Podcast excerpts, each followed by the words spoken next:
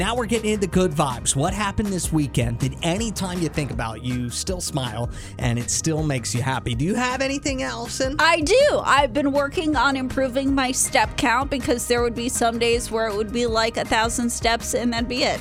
and they say you need about 10,000 to be good. So I've been working on it. My average for the week last week 10,474 steps. I did it. Look at you. I know. I have a sleep tracking app that also like has a step counter on it or it imports the data from another app on my phone or whatever. Okay. Whenever I first started using this sleep app like 10 years ago or something, I uh I would be like not realize that that was like steps that I was taking. I thought it was like sleep steps or something.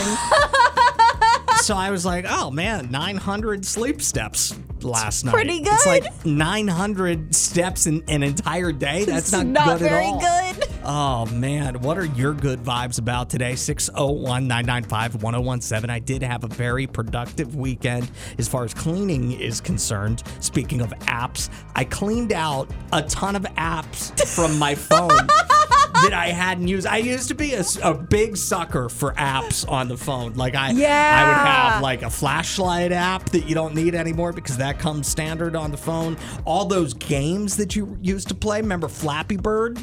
No. What about Pokeball? No. All right, those were all games that I loved playing. So I got rid of Temple Run Gone. Oh my gosh. Yeah, yeah. That's so funny. Whenever you're talking about like, oh, I'm so busy, I clean. Like I'm picturing you cleaning, and then uh, then you tell me that it's the apps on your phone. It's like, oh, so you were laying on the couch. Yeah, yeah, laying on my couch. But it was a pain because you have to hit like delete app like three or four different times to get it to finally go away. Yeah, Big sure, job. okay. Big job. Big job.